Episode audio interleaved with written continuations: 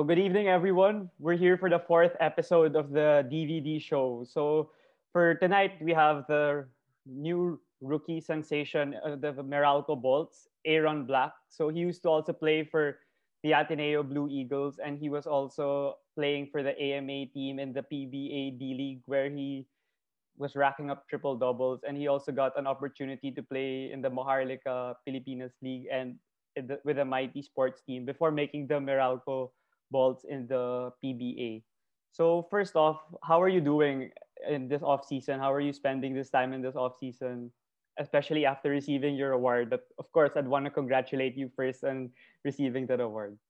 Thank you, thank you. Uh, well, um, just been working still.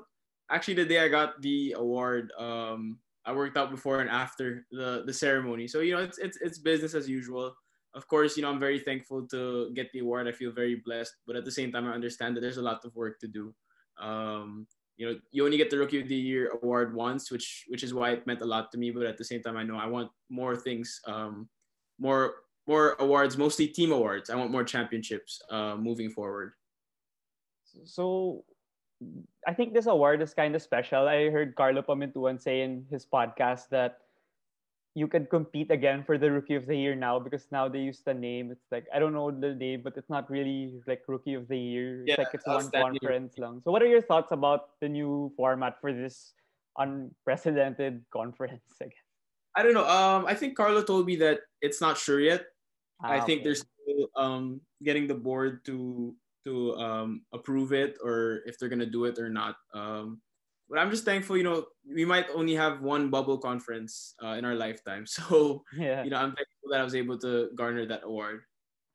So now you have like a ton of free time, I guess, since April is the next conference and the drafts in like March. What have you been doing outside of basketball?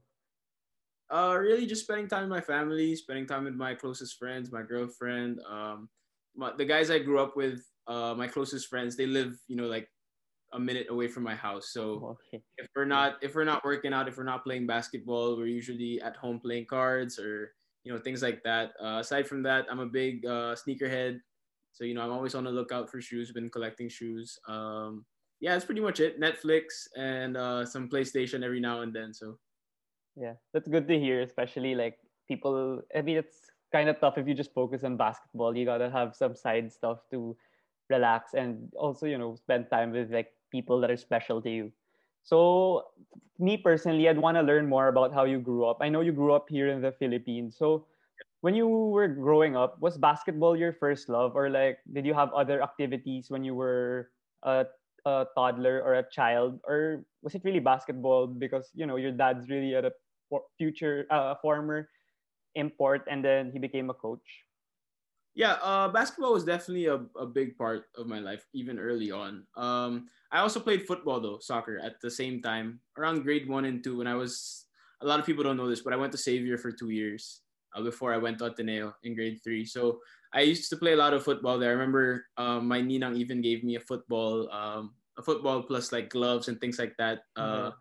So you know, I played football for a while, but really it was basketball over anything. Especially when I moved to Ateneo, I was able to try out for some of the teams there. I was able to play right away. Um, so that really um, sparked my love for basketball, I guess. Why did you stop football or wala lang you just wanted to just do basketball? I feel like it was just uh, you know, it's just a leisure thing for me. A lot of my classmates played football aside from basketball. So whenever you Oh, weren't playing basketball, I'd play football. But once I got to Ateneo, you know, it was really dominated by basketball. You didn't really see a lot of people on the on the football field um, during lunchtime. So yeah, I fell in love with basketball even more. Yeah. So I think you went to Ateneo grade three, right? Yeah. Yeah. Yeah. So when you were in Ateneo, were you instantly a varsity player until like your high school, college days already? Like tuloy-tuloy na. Yeah, uh, in grade three, I forgot what team I played for in grade three, but I wasn't eligible to play it for SPP because I was grade four. So grade four, um, I played SPP till grade six, and then after that, I played Paya. Yeah. Um, then I played my ball in first year. Yeah. Uh, and then second year I played UAAP all the way to fourth year. I just took one year off. Um, first year college, I didn't play. I only played for Gilas for Batang Gilas because I was uh, cut from the Ateneo team my first year. So from all those stints, like people don't really know much about the grade school and high school day- days of certain players because it's not televised or people don't write much stuff about it. So from your perspective, what was like the best moment of that whole stint that you had from grade school and high school? And along with the best moment that you will share, what's like a major lesson that you got from any of your coaches or teammates or even opponents that you could share? Uh, well, in grade school, probably the best moments were winning. Champ- we won championships every year. Uh, with Mike, Matt Nieto, Thirdy, yeah. all those guys, Jolo Mendoza. We've been we've been together for so long, and we won championships. We went to the, I think we went to the um, the, the Philippine uh, championship. So after SPP, you go to the the nationals, the nationals, yeah. and we won over there as well. Um, when I got to high school, uh, we didn't win. I just went to the finals once in my last year, but there are a lot of good moments still. Uh, I remember we played NU in the finals, and they were tries to beat, and we gave them a run for their money. We we came up short, but you know we still gave them a run for their money. And my best moment there probably would be having um, the whole almost the whole San Juan gym filled with Ateneo high school students, like cheering us on. Uh. And I had my career high game that in game one of that final, so it was it was pretty crazy for me. Uh, in terms of the the lessons I learned, I think um, you know from my coaches, I remember when I was in second and third year, I wasn't the hardest worker. um, you know, growing up with your dad being your dad, sometimes you think you know you can be handed things, um, and that's something that I didn't really realize I couldn't get till around third, late third year, fourth year because I tore my ACL. And when I tore my ACL, that taught me a lot of things. Um, about about life basically about basketball. It's not promised and you, you have to work hard for it.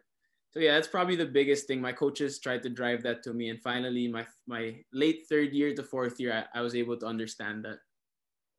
So how important also was your dad in your development? So because you said like in your first few years you weren't really the best hard you weren't the most masipag or the hardest working person on the team so was your dad always pushing you? Because I I I really observe like in games, even with his other players, he really pushes them because he knows they have something to prove and they have the skill set. So I'm pretty sure he's also like that with you. So was like a you were that you were like a teenager at that time. So how was he in terms of the guidance he'd give and the advice that he'd give when you were overcoming those struggles as a teenager? Well, my dad never forced me to play basketball. He said, if you want to play, it's up to you. If you don't want to play, then be a good student. But really, when I started to fall in love with the game, he just said, if you are going to play this game, you better not do it half-assed, basically. Mm-hmm. Um, and that's when a lot of friction came in my second year. You know, sometimes I wouldn't want to do extra work. I wouldn't want to lift weights. I was a skinny kid when I was um, in high school. Uh, my whole high school, I was a skinny kid. And uh, yeah. I would fight him about yeah. lifting weights, doing push-ups and things like that. Because I just be, I, I want to be on a PlayStation or you know do yeah, this, yeah. and I just want to go out and play five on five. I don't want to do extra work. So, you know, uh, he taught me a lot of things. Really, he didn't force me, but at the same time, he really pushed me um, to be the best I could be. And you know, just like I said, that ACL. After that ACL, um, that's when everything started to turn around for me. I, I started to understand what he was really saying. Yeah. Can you talk about a bit? I I saw this long. It's I didn't know this info before, but like, can you talk about how your dad also tutored you academically? Like, it sounds so cool because I saw an article. I don't know from where. I just searched it a few minutes ago that he helped you also with academics for a while. Yeah.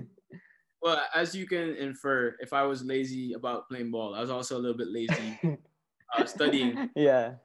Years in high school, so you know he would really tutor me. He'd make sure I do my homework. My mom would do. They would split basically. My mom mm-hmm. would take you know an AP and things like that, and my dad would take math, science, and language. Uh, so yeah, um, he tutored me. We would do we would tutor before before practice. Sometimes I get out of class, we tutor in the car, or he was still coaching at Ateneo, so we tutor upstairs. Um, but when I got to college, you know that that was done. That was done with. Yeah, yeah. After I took care of my own my own studies. Um, but yeah, I'm definitely thankful for both my parents for helping me out uh, at that time. Yeah. So I also want to ask, since you keep mentioning like how you have a strong support system, maybe that's why, you know, you had a good, you were you you, you grew up as like a fine young man. So how important is having a good support system in a in the development of a person i guess like or, or an athlete what perspective in which perspective you'd want to take how important is the support system and the, their guidance and their way of like building you up the person that they want you to be when you were like a baby. Um well i tweeted this actually the other day. I said that um when you're down you try to surround yourself with the right people and you know they'll get you back up on your feet. And really um, my family my just like i said the people i grew up with my closest friends uh, can mention them. Ken ram r zags diego these guys i grew up with as well as my girlfriend who's been so supportive um, the last four years. Um, you know it, it's it's really it's a big thing because you know i went through a point in my life where you know my last year in Ateneo, i wasn't playing. I was sitting on the bench and um, that was new for me because I had never sat on the bench before in my life. And when you sit on the bench as a senior, you don't really know what's ha- going to happen next because you know when you go into the draft, you have no no draft stock. And I didn't really know what was going to happen, but really the the people around me helped me a lot. Uh, I went through some dark times during those days, but um, they lifted me up. They tried to push me, uh, especially you know my close friends. We would work out almost every day after that when I left Ateneo. So they'd be there with me 11 p.m 10 a.m it didn't matter they'd be there working out with me so it's definitely a big thing yeah i really like that because some athletes i don't know like if you've heard of kevin porter jr like his recent stuff that happened with yeah. him i feel like it's because the support systems i don't know that strong so no one's really guiding him that's why he has so many off the court issues so I, that's why I, that question popped into my head that's why i wanted to ask yeah well yeah. your parents are a big deal too I mean, yeah. if your parents uh, set you straight, just like my parents do, uh, did and still do, um, then that's a big thing because you know you have people to follow, you have your role models to follow. So, yeah, I think that that might be what's lacking with him. Hopefully, you know, because I collect some of his cards. Hopefully, uh, you're into NBA gets, cards. Yeah, I'm into NBA cards also. So hopefully, he gets out of his funk so I can, you know. Who's your favorite player to collect? Like I have friends at like PJ Washington. I have friends at like SGA, Ja Luka. Uh, right now, funny thing, I got on the Keldon Johnson train. Ah, early. yeah, yeah. Some of my friends. I got it early. I was yeah. able to get a lot of his cards early. Uh, Rui and RJB, I collect mm-hmm. a lot of his cards. Um, Garland, Darius Garland. Yeah, yeah. Cam J. Yeah. Uh, and then I have a couple of SGAs and a couple of other rookies, rookie cards. Yeah, because me, I don't really collect anymore. Like when I was a kid, my Nidams and Ninongs would just give me cards, and I don't know, I have a rookie KD card, and then my friends were like, "Oh, you should sell that because it costs That's a lot now." Yeah. yeah, yeah. I don't know, I have so many. Some are like one dollar only, but I, I I have a feeling some of them really cost something, so I should check it out sometime. It's just there. Yeah. You should, you should. It's a big market now, especially here in the Philippines. Everybody's you know on it. So. Yeah. So uh, going back to your Ateneo days, I'd want to talk about like how you were recruited into the college program because Coach Bo was the head coach when you first came in. So how was the recruitment like? I heard UP tried to rec- recruit you also. So what really made you choose Ateneo more? Did a familiarity or comfortability already with the school? Well, UP recruited me. UST recruited me as well. But the problem with UST was it was a time where Coach Pido was leaving. Okay. So you know that was that was off the table already for me because if the coach that's recruiting you is not there anymore, then it you know, yeah might be yeah. a little bit weird, right, with the new yeah. coach coming in. Yeah. Uh, so that was off the table right away. Uh, even though I did want to study architecture, um, okay. so that would have been you know, but with UP, um, at that time they just honestly they just weren't winning. I didn't think you know like it would it would be a, a great place to go because now everybody wants to go to UP. Exactly. Yeah uh, the the support of the school is is crazy, and but you know I had I had to choose Ateneo because I love Ateneo and I went there all my life. My dad was won five championships there, so I chose Ateneo. But at the same time, because I tore my ACL my third year and I had come back uh, my fourth year a little bit, like I'd come back to full strength a little bit late into the or mid season. I wasn't highly recruited by Ateneo. Like they offered me a scholarship, but it wasn't like you know a lot of the guys now who really are so highly recruited that they ask for certain packages and things like that. It wasn't like that when it came to Ateneo. That's why uh, my first year I actually didn't play for the team. Yeah. yeah. Season 77, I think. I read an article that they didn't include you in the lineup, right? Yeah. yeah. Uh, so, uh, that was last minute, yeah. A couple weeks just before the season. Yeah, yeah, yeah. I saw the article like now lang. So I I wanted I want to know more about that ACL injury because my friends they've also encountered and they have like unique stories on how it helped them grow as a person and then also my dad when we talk they're like in 80s or 90s there were no like yeah. these injuries like meniscus acl yeah. mcl and stuff so it's really a new thing this generation so you personally what self-reflection did you learn or like how did you grow as a person through that acl injury just before we go to your ateneo college days well, I appreciate a lot of things a lot more. Number one was my studies. I realized that basketball wasn't promised. You could, you know, you could end your career tomorrow. Uh, but you know, if you study well, if you get education, you get a degree, then you have something to fall back on. Aside from that, you know, when it came to basketball, I I understood that just like I said, it's not promised. So you might as well work as hard as you can right now. Um, so that's really what I I tried to you know put in as I got older uh, from then because when you tear your ACL, it's it's it's tough. Um, that's uh, took me about six months to get back. Yeah. Uh, now it's longer. It's longer for people now, but really those six months and then you add another two months to get back into full shape. It's a long time. Uh, and it taught me a lot of things, and I'm thankful for it. Honestly, if that didn't happen to me, I feel like I wouldn't be the person I am today. Yeah, that's a good point to hear. So now moving into the Ateneo days, your Ateneo stint, it was pretty, I don't know, strange, I guess, because the first few years you were playing a lot. It's like last two years, you got lesser minutes. Maybe because of the new system or the batch of players that were coming in. But for the first two years, you were like the sixth man, I believe, of the team with Kiefer and Von and Coach Bo. And he's Coach Bo is like a player's coach and he gives freedom. Like with UP, that's why Kobe, Paras, and Ricci and Juan they're having fun because they get the freedom that they have. So, yeah. from your experience, what how was the first two years playing for Ateneo? Especially you were not really expected, but you produced right away, and there were like big gaps that you needed to fill. Well, the first year was a little bit weird. Actually, I only played one year for Coach Bo. The second year was with the first year of Coach Tab, but that was sort of like a ah, transition for ah, us. Ah, transition, yeah. Um, but the first year with Coach Bo was it was it was weird because I had I had been cut the year before. And then we came into the season, I made the team, and then the first game I, I was benched. I didn't play. Yeah. Uh, so the second game, Coach Bo comes to me in the dugout. You're gonna play, and you're gonna come off the bench right away. So I'm I'm so nervous before the game. uh, thankfully, I, I got first game. I was best player my first game, and that sort of set the tone for the rest of the season. Um, I was able to establish myself, uh, get in the rotation, and then become that six man, as you said. Um, so thankfully that worked out. And then the second year um, with Coach Tab, the first year, the, the first year of Coach Tab, um, it was it was good. I mean, that was probably my best year in the UAAP. I yeah. think I ended up in the top 15 statistical uh, points voting or something yeah. like that. Um, but yeah, we lost in the finals. I missed a, a shot in game one that I will forever you know, it will be in my mind forever. Yeah. But at the same time, I learned we learned a lot from that that year. We weren't expected to even make the final four, and we did. And we, you know, the the team was shocked because a lot of the guys that were were there the year before, you know, it was a totally different system. Um, just like you said, Coach Bo's a player's coach. Coach Tab is more structured. He wants things uh, done in a certain way.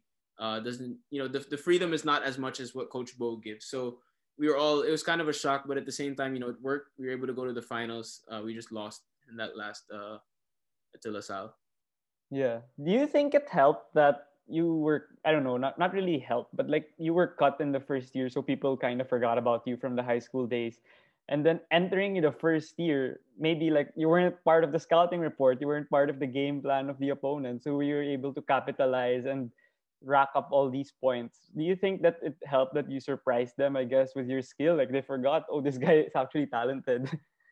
Well, th- that year that I got cut uh, is one of the, the years that I really worked my hardest. Um, if I were to pick three years where I worked my hardest, it would have been this past year, uh, that uh, those two years, sorry, this past year and that year would be the hardest I've ever worked in my life. Of course, you want to get back on the team.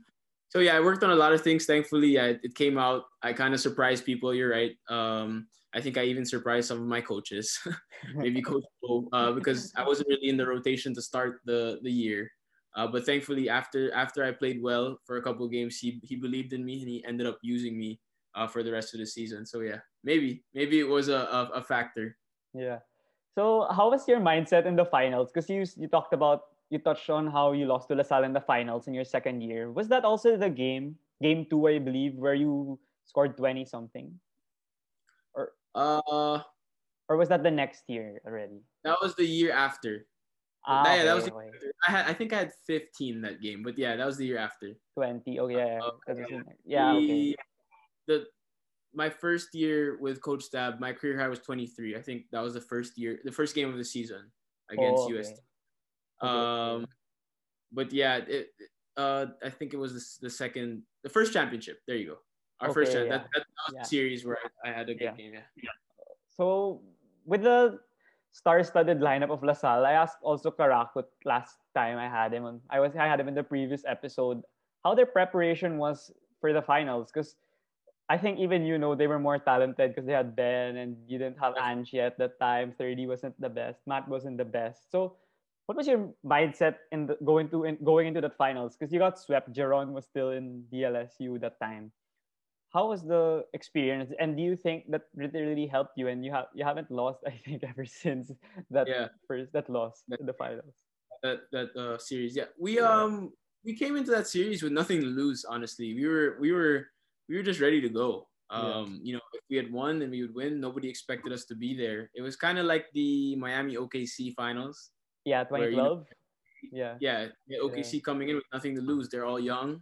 We're all young at the time. We're all in their second year. Uh, we only had, I think, one or two graduating seniors. So it helped us a lot the year after, you know, just to have that finals experience, understanding that environment, understanding what it entailed for you to be able to get the win. Uh, and the year after, they, they pushed us to game three, and thankfully we were able to, to get through that. Yeah, for that next season, the one where just we, that DLSU still had Ben, Ricci, Aljun, and all these star-studded individuals. But what do you think was the differentiating factor? I mean, later I'll ask you about your the game two out game two outing where you guys lost. But like as the whole in that whole season, what was the differentiating factor that you didn't do in the previous season that you did in this season? Because you mentioned that it was more of the same lineup. You only had I think G Boy Babilonia and I don't know who else was the other senior from the previous defeat. I think it's just experience. When you guys go through a whole season together, uh, go to the finals, lose, understand how much that hurts, then you take that into the next season. Not even just the season itself, the, the off season before that. Um, you guys work hard together, you guys push each other, and we did. We did that whole off season. Uh, when we got to the season, it was just you know we knew we were a good team, and when we beat, I think we beat LaSalle uh, in the first game of that. Yeah, the first the first we round. in the second round, I think LaSalle was undefeated the whole elimination round, and then the last game they lost, so they were only thirteen and one, I think. That was the year they won. Oh, okay, okay. The year the year we won, it was the opposite. They beat us in the last, and I think okay. I think they beat us in the last game. So, um, yeah, we knew we were a good team, and when we beat them in the first round, it was like, okay, we can do this. We can get this chip. And you know, when we got to the finals, we were really just confident because we knew we we've been there before. Yeah. So eh, with that game two loss, I think you guys were up and then the mayhem happened and then they caught up and won. And you tried to uh, spearhead the comeback. It just failed towards the end. But with that game, did Coach Tab tell you anything or did he have a specific place for you and why you suddenly came out of nowhere and then at the biggest stage you excelled more than Thirdy, more than Ike, more than Anton Asistio and Nieto and all these bigger names? Well, I think the first game actually had a pretty good game. Um, I think I had seven points in the first half, but I didn't. Yeah. I didn't play in the second half. Yeah. After that, um, and I just thought to myself in the second game, if I'm put in the same situation, I just have to make the most out of it. Uh, Coach Tab didn't really talk to me or say anything about. Um, actually, sat out that whole third quarter of that game uh, in the second in the second game. Yeah, I don't and remember. Then I, I came in in the fourth quarter, and you know I was able to make a couple shots to start with, and it got my confidence going. Um, so yeah, it was it was more of just a I guess a spur of the moment thing that uh you know he decided to play me after sitting me the whole third quarter. Yeah. So following the championship, I guess you know it was like your first with this batch of Ateneans, with this generation with Coach Tab. For you moving into your fourth year, what was the mindset going in? Like, what kept you guys motivated to continue winning? Especially that you know when you're on top, sometimes the hard they say the hardest ch- championship is the next one because when you win, you know the target's not on your back yet. For but for this one, the target's already on your back, and everyone knows that Ange was really good, Thirdy is really good, and Coach Tab, arguably the best coach in the UAAP. So how was that feeling entering your fourth playing year? It was really just, you know, we understood that we were done with one job, but there's another job to be done. Uh, we were all older now. We were all in our senior year. So we're all mature now. We understand that we don't want to lose after beating LaSalle. We don't want to lose the following year, you know, and people will say it's just a fluke. So we wanted to come in and, and assert our dominance right away. Um, and I think we lost the first game of that season. We lost to Adamson. So yeah, I remember. Like sort of a wake up call because yeah. we had been beating everybody in the off season. Yeah. Um, uh, once we had lost to Adamson in the first game, I think it was really the players who came together and picked each other up and sort of said, okay, this can't happen again. Um, and from then on, we were able to, you know, win the championship moving forward for you and your perspective, because you're already you're you already were under Coach Tab. What makes him so special? What makes him unique? Because I don't know. This is also I I heard this in Mikey Reyes. I think you guessed it there also with Adrian Wong. He kind of said that Coach Tab parang he tells Thirdy to like chill first in the elimination round, and when it's the finals, he unleashes him 40 points, 30 points. But then as a team, what's special about him? Is he a really good communicator? Is he a really good system coach? What what is special about him? Well, um, he has a, a way of um, getting you to work really hard, uh, whether you like it or not. so whether you want to work hard or not, he'll make sure you work hard. Uh, we have crazy off seasons. Um, him and our trainer, Coach Andre, they they really kill us during the off season.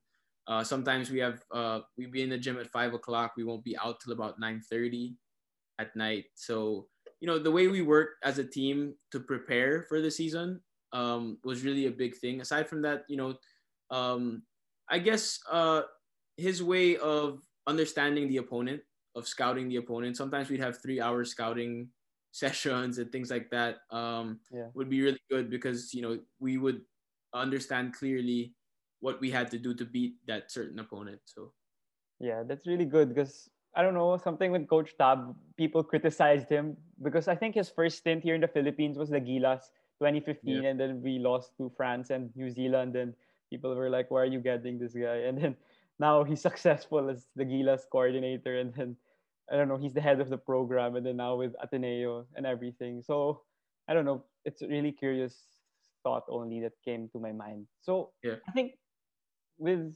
this with your fourth year it was really two straight championships but you decided to opt out of your fifth year and i think people already have been asking you like even before so what was the reason and why you opted for out of your fifth year because you know if you wanted to win another ring you would have been there again and you would have had three but is it more yeah. of like you wanted to show a different side of you because later when we talk about like your pba d league you unleash like a certain side of yourself with triple doubles and all these things. So, what was what came into your mind on why you didn't decide to come back? It was a combination of a lot of things. Uh, number one, um, I was graduating that year, so technically I could leave and stop studying. I didn't have to study anymore. I'd be done. Another one would ha- was that I wanted to play the point guard position, and because I knew that you know in the PBA it would be a big advantage to be a bigger guard at that position, but I knew I wouldn't be able to play it in Ateneo because you know you guys had you had Matt and uh, I think at the time you had Tyler, you mm-hmm. had Tyler, you had uh, Jolo, you had all yeah. these all smaller guards that yeah. would take that position because they, you know, you wouldn't slide them to the 2 mm-hmm. Um, at the same time, I felt like um, I needed to bet on myself in a sense that you know I would have to carve my own way um, to get into the pros because you know as you know I did not um, play my last year. Yeah, yeah. barely So you know, for me to up my draft stock, for me to have a chance to actually make it in the PBA and at least you know be picked in the first or second round, I had to you know make my own way. And I felt like if I had stayed, it might not have not been the same. Um, I definitely missed Ateneo because you know I've been at Ateneo all my life, and it was one of the hardest decisions I've ever made.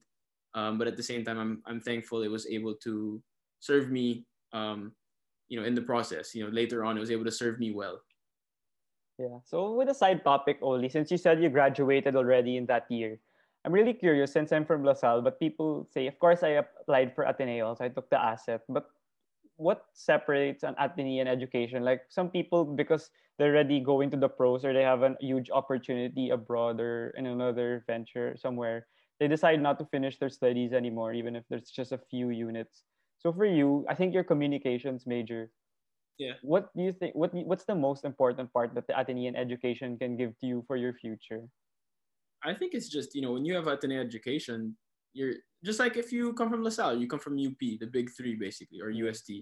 Um, you know, you're looked at differently in the workplace, right? If you come in with a with that type of education. So yeah. that's number one. I think for me, the Atenean education teaches you a lot of things, especially as a student athlete, because they don't prioritize anyone. As you could see, you know, CJ Perez and them, yeah. they didn't try to save him, they didn't try yeah. to help him out or nothing like that. Once you fail, you're gone. Mm-hmm. Uh, you wanna uh, I think 31 year did probation, and that could yeah, be your option. second year. Yeah. Yeah, if you don't want to yeah. do probation, then you can't then you can't play basically, yeah. or you can't be at the school. So it teaches you that you have to value being a student first, which is true. Because as you get older and as you go past 35, 38, 40 years old, there's no more basketball. So yeah. you really only have your education to fall back on. Um, and that's that's a big thing for me. I think uh, now I'm I'm contemplating going back to school for masters at the same time as playing basketball because you know it'll really be beneficial as we go as I go forward um, after my career is over in basketball. Do you plan to study again in Ateneo for masters communication? Yeah, that, that, that's uh, I'm I'm thinking about it if when I'm gonna do it, but I'm definitely going to do it. Oh, okay, yeah. I really I really want to also take masters eventually because it gives you an edge, I think, an advantage exactly. among yeah. others. Yeah, when they start working. Like even just with the pay, right? If you have a master's degree, yeah, it's higher. Yeah. Uh, your position at least yeah. is higher right away. So yeah, yeah. Do you plan to be like a commentator or or, or something when you retire? Like your dad's a really good commentator when he's yeah. not coaching. So, uh, well, I did take com, so you know, yeah. I'd, I'd be open to doing that. I, I also want to go into advertising and journalism and things like that. I may want to write someday. Yeah, right. Yeah. Um, it's fun. yeah, there's a lot of things. I, I don't really know at this point, but I do have a lot of things in mind that I want to do in the future. Yeah. So going back to your basketball career, I already touched on it a bit. That you you joined Maharlika, you joined uh, Mighty Sports and you joined PBA D League, which is for me the best with how you were getting triple doubles with your best triple double against, I don't know, when you Hajem, when you scored 20, 45 points, 12 rebounds, and 18 assists. So to summarize the three na lang, so it's just quick. How can how did those three stint help your draft stock or like your ability to show a different side of you that you weren't able to show in Ateneo? Because here you had immense opportunity to really showcase your talent.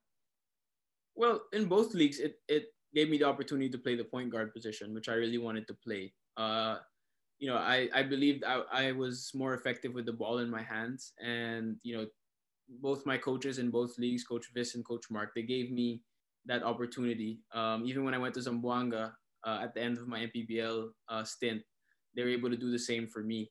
So really, um, just that tr- playing the point guard position, understanding you know where I can put my teammates, getting my teammates involved, as well as you know in in the MPBL the physicality was crazy. Um, yeah, it was yeah. every game somebody would be in your face, somebody be yeah. going at you. So that helped me for the PBA because the PBA is also very physical. Um, yeah. That helped a lot.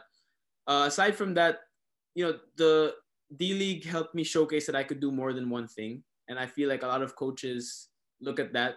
A lot of PBA coaches look at that for for guys who are coming into the draft because you just don't want somebody who can just score or somebody who yeah. can only defend. You want to have like somebody who can do all of that. So thankfully, I was able to show that in the D League, um, and I think that's uh, one of the reasons why my or what my dad stated the reason why he drafted me.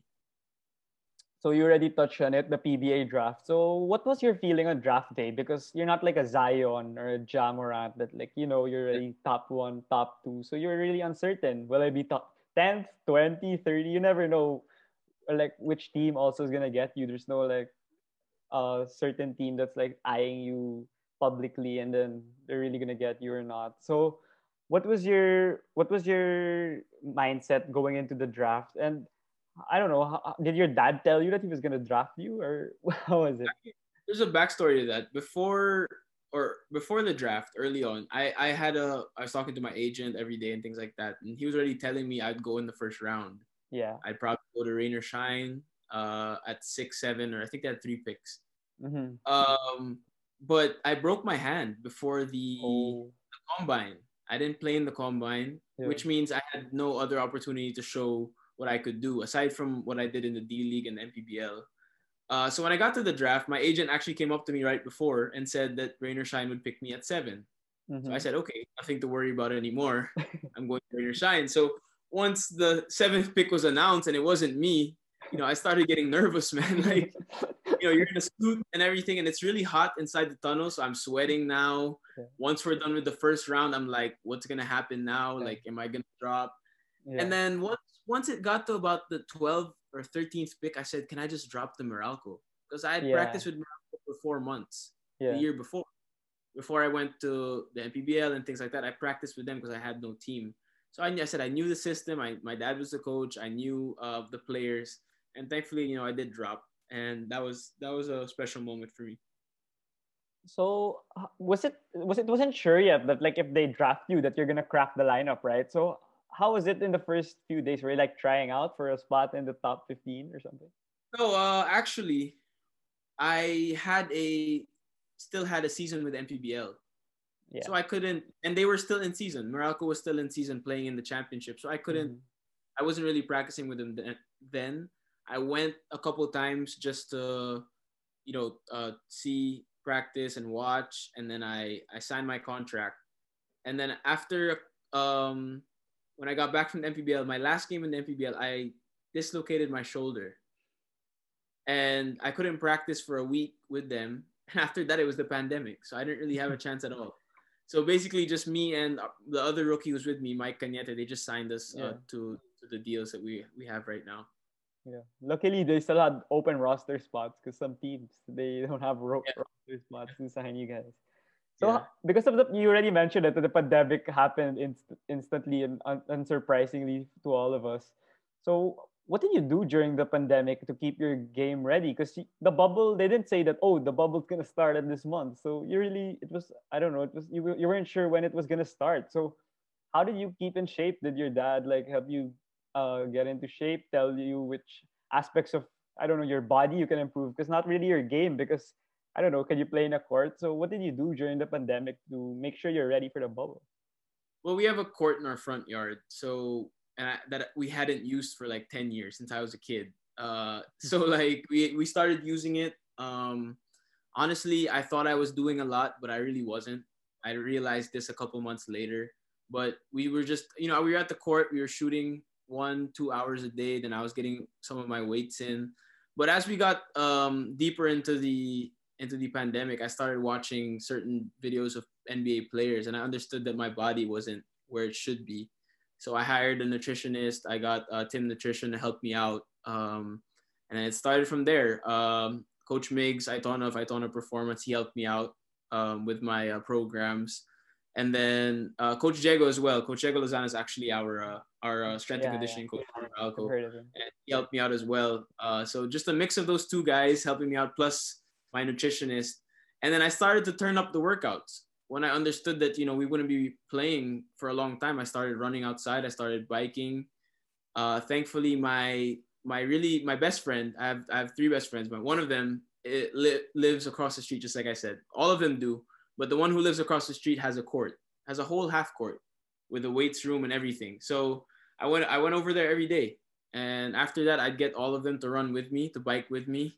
So I'd have people to to, to be with at the same time. And I really just got in the best shape possible because my dad would always tell me that um, you could have all the skills in the world, but if you can't tell your body what to do when it's tired, then it means nothing.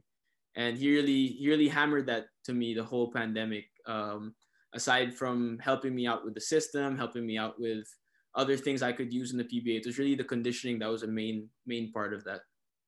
Yeah, so I really feel that it helped because it showed in the bubble. So many other players they had tough time getting into condition. Like example, even if Ginebra they won the chip, I'm pretty sure you know like in the first few games, LA Tenorio wasn't in conditions. Uh, uh, who do you call this? Japet Aguilar wasn't in condition.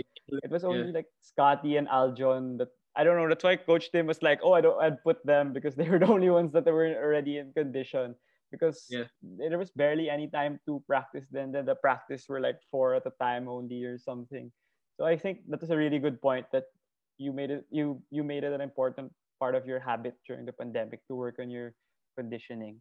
So going into the bubble, it's really interesting because before when I'd watch a lot of Meralco games when they were against Ginebra in the finals, and Anjo Caram or Travis Jackson Jackson would be the backup PG, or maybe even Nard Pinto, Nard Pinto. But like getting going into the bubble, did you already know you were gonna be the backup one, or did you did was it surprising to you? Because the Alaska game was when you really were performing well.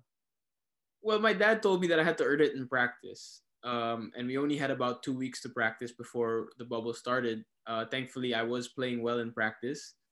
And some of the guys, um, even Baser, Baser Amer came late uh, to the bubble for health reasons. A lot of some of our guys, I think five or six of our guys came in late because um, of protocol. And yeah, I was able to play well in the in practice. My first game was okay in my second game, I was able to score, I think, eight points, uh, have a couple rebounds and assists. So, yeah, from then on, I was able to uh, lock, not really lock, but, you know, show that I could play. And then I think it was really the Magnolia game, our fourth game. Uh, ended up, I think, scoring 16 points or something mm-hmm. like that. Yeah, you uh, won, I remember. Yeah. yeah, and then we won in double overtime. Yeah. Uh, and that's when I think I really locked that that backup spot uh, to Baser up. Um, thankfully I was able to continue to play well. And because if I didn't, I know my dad already. I would be sitting on the bench really quick. Um, yeah. And he told me, he told me that from the start of the the bubble that I'll give you a chance, but once you start stinking it up, then you're out. If you start yeah. playing well, then I'll keep you in the game. Yeah. Do you prefer playing off the bench? Because some players like Calvin of Oftana, he played in the NCAA, he was MVP, but he said also in a show that gusto ko off the bench because I can see the defensive game plan already. So do you like the role of being off the bench? Because on end game, sometimes you're there over Baser if you're playing better than him in that specific game. Honestly, if you're used to your role, I don't think it matters if you yeah. come off the bench. Of course, for me, coming from the D League, coming from the MPBL, it's it's always better to start just because you get more of a rhythm in the mm-hmm. game. You come straight out of warm ups and then you know you start the game from zero zero. So yeah. basically, you're not trying to you're not trying to uh, gain a lead, or you're not trying to um, uh, come from behind and and get the lead back, or things like that. Um, you can you can take certain shots that you might not be able to take if you're coming off the bench. Because when you come off the bench, you have to have a spark right away. Um, so yeah, there's a little bit of a difference. Uh, for me, either one is fine. I just adjust to what's given to me. But I think anybody you ask would rather start than come off the bench, unless you're Lou Williams, of course. Lou Williams, uh, Jordan yeah. Clarkson now he's leading yeah, six yeah. yeah.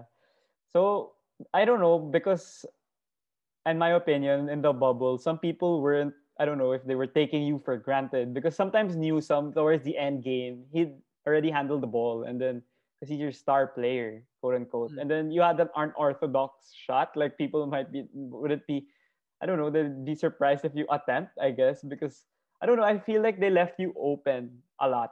And then you, you were really prepared. Catch and shoot, leave me open. It's your mistake. You're going to make them pay for it. So, how did you develop the confidence? Because your dad said, I think, in that San Miguel game that I don't know, there was one time you were hot and then you shot a random three and then it airballed or something and he got really pissed or something. So how was how was it to the how was that process in developing your confidence as a shooter in the PBA? Well, coming into when we were in the pandemic, uh, that was a big part of what my dad and I tried to do. Uh, was develop my three point shot because I was so known for just my mid range game and getting to the basket and distributing the ball and things like that that I wanted to further my game. I think it was a big part of it because I think I shot uh, 39% from the three.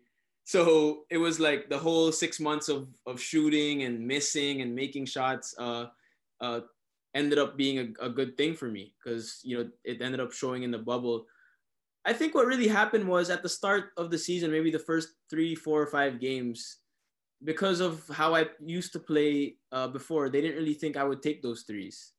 They didn't really think I would, I would, um, or maybe they thought they'd rather um, worry about new or you know maybe Allein Maliksi than me. Yeah.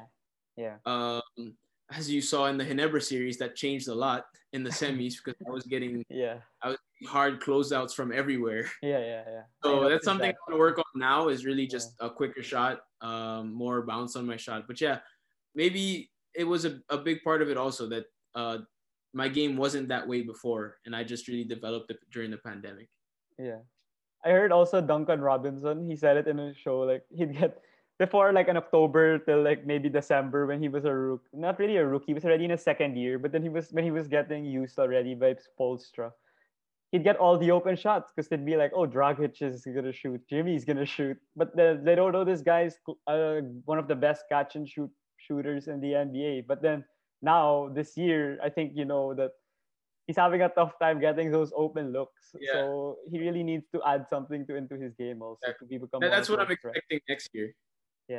Um, that's why I want to work on different things now. Uh, shot fake, pull up, or you know, getting my shot off quicker, higher, things like that. Because I already know, judging by what you just said with Duncan Yeah. Robinson, that once the teams really know you already, Yeah. you know, the, the year after, you don't want to have a sophomore slump, and you know, because teams are really locked in on you. Yeah, I agree. So, moving on to that San Miguel series. I know that they were really uh they were la- they were they were didn't have June Mar and they didn't have Terrence, but then they were still favored, I believe, because of the star power.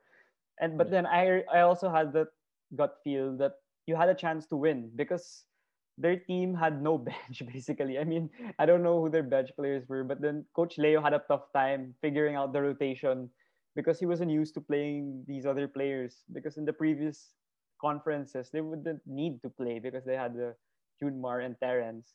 Yeah. But what was your mindset going to that series? Because in game one, I think you were the best player and you made the clutch corner three, I believe, if I remember correctly. And and then in game two, you blew them out of the gym. So how was the how was the mindset of the team going into that series? because when you're in a bubble for two months, you don't want to go home in the quarterfinals. Yeah. Um, you know, you guys sacrifice so much. You have the same routine every day, and we understood that. Yeah, we were twice to beat, but at the same time, we had nothing to lose. Um, so we came in the first uh, series, and credit to my teammates, credit to the coaching staff. We really scouted them well. I think we had a good game plan for Mo Tautua, who was a big part Yeah. of their offense Yeah. and we were able to shut that down. Thanks, not really shut it down because I think he still had a double double, but yeah, um, yeah. uh, Raymond Almazan and Papa Ray and all those guys, they did a really good Yeah. job uh, on him at least trying to limit him because it's a tough guy to limit. Mhm. Um, and really on the offensive end, we shared the ball. I think we had a bunch of assists. Yeah, assists. I noticed that. Yeah. Yeah, both games we just shared the ball. We didn't care who was making the shots. As you could see from my last shot in the corner, New could have you know made a step back jumper, things like that, but instead he decided to kick it out to me, and that was consistent the whole. I think from our third game, oh no, sorry, from our fourth game against Magnolia all the way to the semis, that was consistent. The extra pass was always there.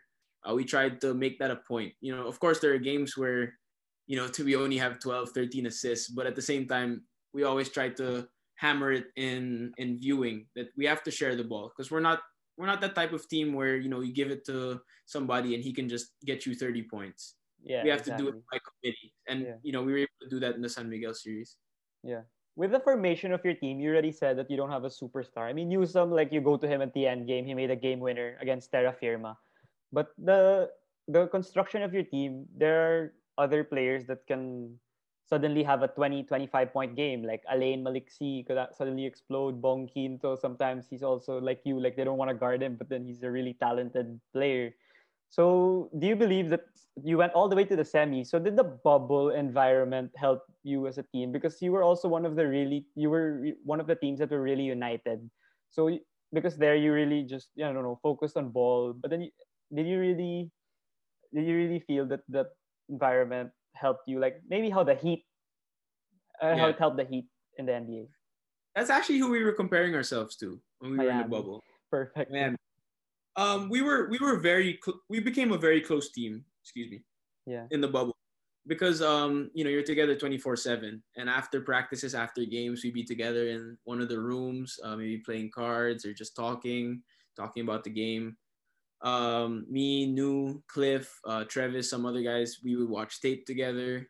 Uh, you'd have the coaches every day together watching tape. Um, so really, it, it the team came together um, and we developed our chemistry because even things like you know having having food at night eating together or being in the pool and just you know playing certain games like we're kids again and stuff like that i think it really brought us together because in the bubble you have no choice these these guys are your family um, these guys are the people that you see every day and it's either you know you can make the most out of it which you know we i think we were able to do or you guys can you know just go your separate ways and thankfully you know us guys we like each other very much so that that chemistry showed on the court Yeah.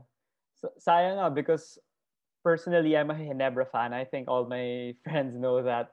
So I really got nervous in the last game because Chris had an open three and he missed. Even Japet, when he was interviewed, he was like, when Chris attempted that open three, he thought they were done. They were going home that night because he was he's a good shooter. He's not not like a below average shooter.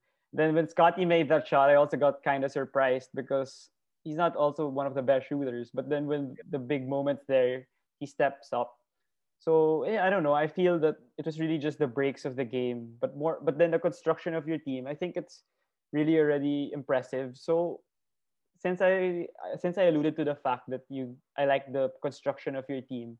What do you think Meralco is gonna look for in the draft? Because it's upcoming already, coming up already in March. And I don't know. For me, maybe a big would help because Raymond is your I don't know true center and Papa Ray, as you mentioned, he was really good in the bubble, but he's already what 42. So what do you what's your opinion on what I said? we actually have Noy Baclao coming in Oh yeah, Um, yeah, yeah. He'll be a big help for us. I feel like eh, the best available talent will, will help us. Of course, you're right. You know, another another big center uh, would be great because Papare, as much as you know, we can say everything about him. He's like the greatest teammate. He's the hardest worker. Um, I love Papare. I love playing with him. He is 42, and you can't, you know, Father Time is undefeated. So it'd be nice to for him to, if we can get a good center, for him to help that person out teach him some tricks that he used uh, all throughout his career. Somebody he can take under his wing. So that would be great. I think if we can get a really good big, uh, somebody that can help us in the paint, that would be great. But for me, anybody that can help the team, the best available talent, uh, will do. Yeah. When Papa Ray retires, he can be an assistant coach. You know, he can still guide Uh, your bigs. Yeah. Sorry, I agree. Yeah. Yeah. So, you know, since since you already mentioned a while ago that you plan to improve on your shot, how to make it quicker and all these factors that come into it, are you also focusing on a specific other specific parts of your game for the next conference? Because you mentioned that Ginebra was really closing out on you already because they already studied film on you. So are you planning to improve on what your floater or your defense or your vision, playmaking? What are other aspects? Uh, I honestly think that uh, I wasn't really able to show my mid-range game during the bubble like I did in AMA and MPBL, and I think I want to bring that back. I've been working on it a lot. You know, sort of been watching a lot of CJ McCollum and Bradley Beal. They do it probably the best in the league. Agree. Uh, yeah. So so been watching a lot of those guys. Been we're working out with better basketball. He's been helping me out um, Mhm. with those things, and it's been improving the man. It looks good, but at the same time, I know there's a lot of work still to be done. Because once you start playing against you know PBA defenders, it's different. Um, aside from that, I really want to continue to work on my rebounding because I felt like I could have done more. I didn't start the season very well rebounding. I ended up, you know, I think four point something, but I think I can I can bump that up to about six, seven rebounds a game and help my bigs even more. Because just like you said, we don't have the we don't have the biggest team in the in the league. You know, we're not like a we're not like a Ginebra or you know San Miguel when Junmar comes back. So Yeah. any rebounds from the guards helps the bigs a lot because now they just have to box out. Um, lastly, my playmaking definitely I want to continue. I want to continue to set up my teammates, continue to see the floor, um, see plays before they happen, and see the defense behind my man. Um, so I know where I would be able to get the open pass. So those three things. Yeah, I agree. I agree. So, um, going into the I don't know the next season, it's not a guarantee yet that there will be an import conference. But how much of a help do you think Allen Durham could bring to your team? Because I'm pretty sure if if there's a chance to have an import again, did you play with him already before, like in No, practice at least? No? Ah, okay. So I don't know. I really like his game, even if I mentioned I was a Ginebra fan. I'm really a fan of his game. He's so chill and then he's so intense and he's passionate. Your teammates, your yeah, sila Chris Newsome, they really blend well with his playing style. So if there's an import conference next year, how much of a help do you think he could bring? Big help, like 30 and 20 help for us. Um, I, I'd love to play with uh, AD because he's the. I love to run the floor. I like to Yeah. push the pace. The guy that will run every time. Um, so you know, either running with him when he has the ball or him running with me when I have the ball. You know, I'm gonna. I would definitely enjoy that. Aside from that, he helps us so much on both ends. He locks up the paint on the defensive end. At the same time, offensive end, he gets so many offensive rebounds that you know us shooters, we're not really we're not really shy to shoot. I think I'd Exactly, even I'd shoot even more with him in, in in the game. Um, and just like you said, judging from what I see from the outside, because I haven't played with him, Mhm. and at the same time talking to my teammates about him, he's just a he's a really good teammate. He's a guy you want to be around off the court and on the court, and that's big when it comes to imports because you could be the best import in the world, but if your teammates don't like you, it won't it won't Yeah. really matter. Yeah, there, there's been a lot of instances of imports that exactly. have been here for only a couple of games. They score Yeah. 40, but you know, they fight the coach, they don't agree with the star player. A lot of turmoil in the locker room. So, moving on to the final part of the podcast, I just wanted to ask. I I I know maybe I know I'm not I'm not assuming, but then maybe you have a strong opinion or you have a great insights about this next question I wanted to ask. So, in the NBA, you've been mentioning already that you watch the NBA a lot with CJ, Bradley Beal, and all these players. So, you, you see you saw in the bubble that they were very active with the social issues with their country, with the Black Lives Matter, LeBron with his more than a vote initiatives. So here in the Philippines, in my opinion, the athletes they don't know yet how much of uh, following they have that you know they can influence certain communities on I don't not really like who to vote for the 2022 elections, but more of amplifying their voices in a way that that the public will learn more about these issues because maybe you see the people tweet random stuff online because they're not as knowledgeable, but then the athletes amplify their voices and teach the public with their huge following on these certain issues, it might help. You never know. So I wanted to ask, what's your opinion on being an activist or being socially active with social issues here in the Philippines locally? Well, for me, uh, I think a lot of athletes don't really talk about it or tweet about it because they're scared. People might just say, "This is not your field. Uh, Yeah. Why are you doing?" This? But at the same time, you know, we are, uh, you know, PBA players are um, people who, you know, maybe most or eighty percent of the country look up to because Mhm. basketball is such a big a big thing here in the Philippines. And yeah, I agree. I feel like you know you can't tell somebody uh, who to vote for, but you can educate them on who they Yeah. can vote for Yeah. or to just vote or register to vote because um, when it comes to basketball, you're you're, you're opened up to a lot of things because you know you're on social media a lot. You you're with the media uh, after games, so you you're very um, exposed to certain things um, that other people might not be.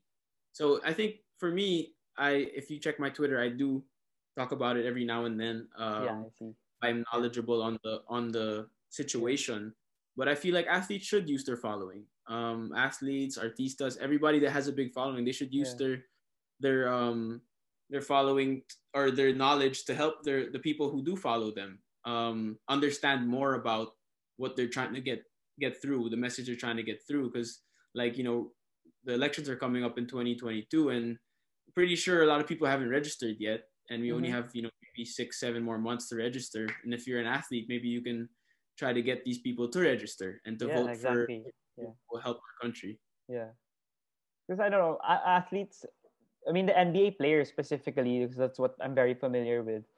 I think most of their players, I think Chris Paul was the one who said that most of them didn't even vote before. Like they had no clue and who these candidates are, what their platform is, or whatever. But then with LeBron, CP3, and all these athletes, and they were able to educate these NBA players and then make these NBA players educate like their millions and thousands of following. So you know it could bring a change to the con- country. Like now, you know, the inauguration of the presidency was last night here in Manila. It really helped them. Now they're all happy and hoping that the optimistic of the possible results of the country. So Yeah. now I don't know. I just kind of kind of that thought always slips in my mind because I don't know here in the Philippines we're the social I don't know media capital of the world and everyone tweets random stuff especially you like I'm pretty sure you know as an athlete when you airball a three someone's gonna tweet it, uh, sorry someone's gonna tweet to you and say that I don't know you're trash or something so yeah Yeah.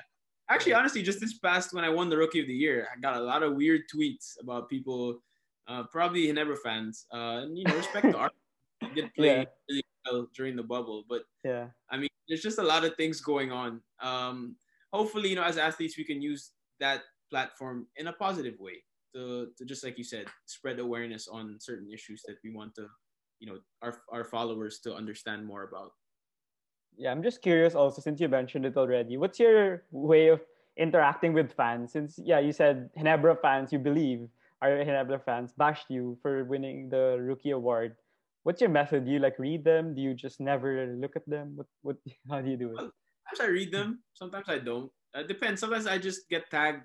Like let's say the other day I got tagged in a good tweet, like a good comment on Instagram where the guy said, "Oh, great job, uh, rookie of the year." And then I started looking down, and and the other people were, I guess, Ginebra fans talking about how Arvin should have won. For me, you know, everybody's entitled to their own opinion as long as you know they're not over here talking bad about my family, my girlfriend, or my my closest friends. Um, you know, there's a saying, right? If you have haters, then you've made it. Yeah yeah I know that. Yeah. I, I- take with me because everybody's entitled to their own opinion and who am I to say that uh your your your pick is wrong or or my pick is better than yours? If that's your opinion as long as you don't um you know do something to to harm my family or in any way possible then you know it's up to you. It's fine with me. Yeah. For one more question, um, people always say that you're just the son of Norman Black because people know he's a legendary player and coach. How how, how is it? How do you keep living? Like, how do you have?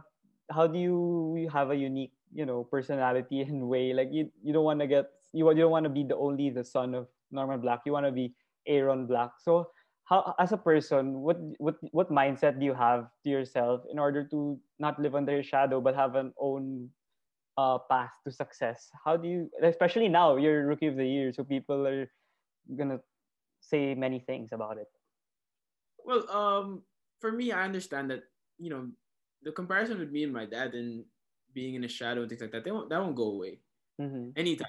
I don't think it'll go away. Uh, for me, it's just something I have to live with, something that I actually take advantage of because he's my dad, he's my coach, and you know I try to pick his brain as much as I can. And people may think that that may be awkward or things like that, but to us we're very close, so it doesn't really matter to me. In terms of um, making my own mark, and I feel like this is a start, winning the Rookie of the Year, because now people know me me um not really my my father's son but at the same time just like i said i don't think it's going away anytime soon i don't think ray ray i know ray ray gets compared to his father all the time and all he's the time yeah, a top five player in the league yeah. already so you know uh, it's not going to go away i just i just have to keep working hard to establish my own name that's all Yeah. For these are like for fun questions only, the final ones. So I don't know if you watch All the Smoke podcast with Matt Barnes and Stephen Jackson. But then Sometimes I towards yeah, towards the end they always ask their guests, which I'd want to ask you also. Where who would five people dead or alive that you would have for a dinner, like formal dinner with wine and fine dining? Like whether athletes or artistas or I don't know who you want. okay kobe would be number one on that list. i actually had a conversation with kobe when he was over here and I'd Mhm. like to continue that conversation. Um, that's number one. Will Smith, Mm-hmm. number two. I, Barack Obama would be number three. Yeah. Uh, my great, no, my grandfather, my dad's dad. Uh, he's he's not with us anymore. I'd love to know more about him. Uh, and how my dad was when he was younger, things like that, from his perspective. Um, because he was always at my dad's games uh, growing up. And fifth, this is tough. Uh, fifth person that are alive. No, I have to, I have to say LeBron. Exactly. Okay. Yeah. I'm a big, I'm a big LeBron fan, uh, so I'd have to definitely LeBron, LeBron and Kobe. Uh, you know, I didn't really reach because I was born in '96, so you know, I watched I watched a little bit of Jordan, but not really. Me not, also. Not the show most time. Yeah. So yeah, so Yeah. you know, I can't really say Jordan because yeah. it wasn't really my time. So it was really Kobe and LeBron for me. Exactly. That's also my time. I mean, I, I never, maybe when I was a small baby, it was Jordan with the Wizards, but I didn't really care about basketball Yeah. that time yet. How about your best memory as an Atenean, but not as a you, not basketball related or UAAP related? Memory as Atenean. Oh, uh, this is gonna be cheesy, but uh, I guess meeting my girlfriend. Oh, okay. it would be the best uh, memory as a teen. Uh, funny thing, when my girlfriend and I got together, um, I don't know. I guess I just worked on myself even more. Ended up making a dean's list the whole year. She ended up making a dean's list the whole year. We just made ourselves, uh, made each other better. Yeah. And I felt like that was a big uh, turning point because when I did have that point where in my senior year I wasn't playing and I was, you know, I was having anxiety and I was really down. She helped me a lot along with my closest friends and my family. So yeah, that would probably be one of or the best moment in college. Yeah, that's so sweet because I don't know, not everyone really has the opportunity to meet them in college. So for you, at least you had the opportunity to meet her and she's motivating you to be a better person, maybe until now in your PBA. Yeah. Definitely. yeah. So for the final question, it's also from All the Smoke. I'm pretty sure you know it.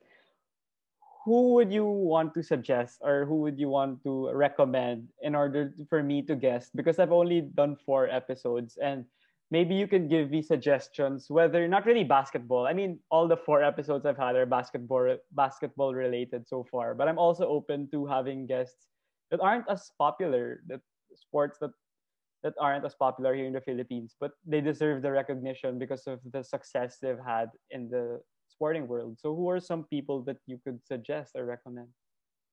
Well, I actually did a podcast with, if you know, uh, uh, Jamie Lim. She's a karate. yeah.